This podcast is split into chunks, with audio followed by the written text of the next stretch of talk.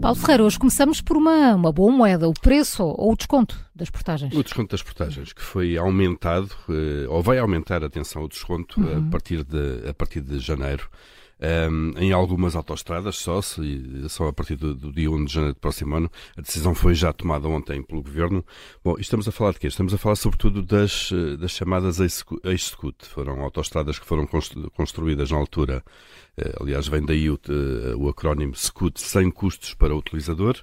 Uh, são seis vias, vamos lá ver, é a A23, que vai ali de Torres Novas pelo interior do país, passa por Castelo Branco, vai até lá acima à Guarda, a A24, de Viseu até uh, Chaves, a A25, que atravessa o país ao meio, corta ali em duas metades, quase de Aveiro até Vila Formoso, depois a A4, que é a autoestrada transmontana, que liga Matosinhos a Quintanilha, eh, segue depois para a fronteira com Espanha.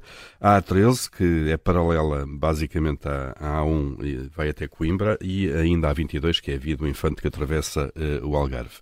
Um, nestas, nestas vias já há um desconto em, em, em prática, que é de 50% em relação aos preços que eram praticados eh, em 2011, é essa a referência, e esse desconto de 50% vai agora aumentar para 65%.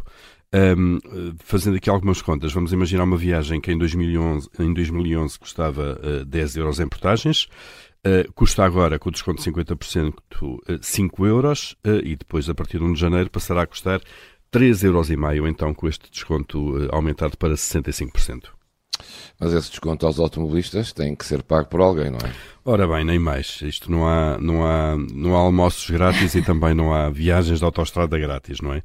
Como é que isto funciona? Portanto, estas autoestradas foram construídas por concessionários, com quem o governo da altura eh, acordou a construção, e eles pagaram, esses concessionários privados pagaram a construção, foram eles que financiaram, investiram e ficaram com a exploração uh, das vias, isto é, com as portagens, uh, ou com as portagens pelo menos virtuais pagas pelo Estado uh, durante uma série de anos. Portanto, cada vez que há uma mexida nisto, o Estado tem que compensar, como é evidente.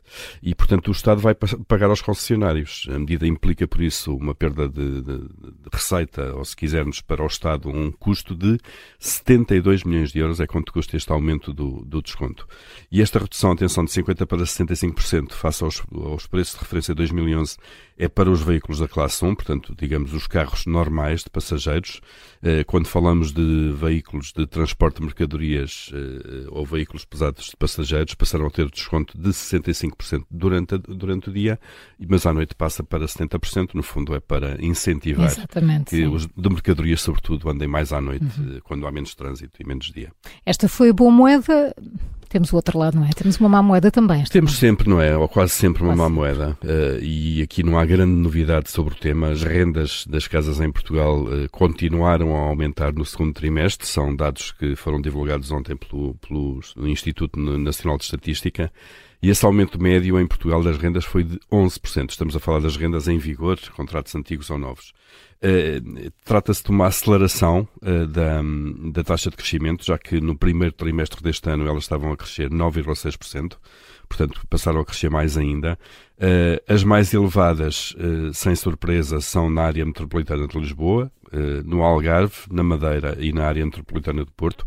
Já agora, isto basicamente é o preço por metro quadrado de aluguer. Eh, no Algarve e na Madeira, o preço por metro quadrado é superior, por exemplo, à, média da área metropolitana do Porto.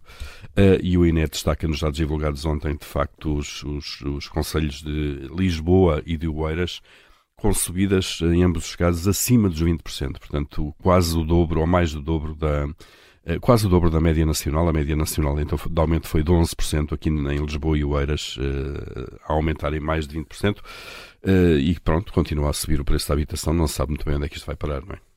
Paulo Ferreira e Boa Moeda, Má Moeda, segunda-feira a mais. Até lá, todas as edições estão disponíveis em podcast.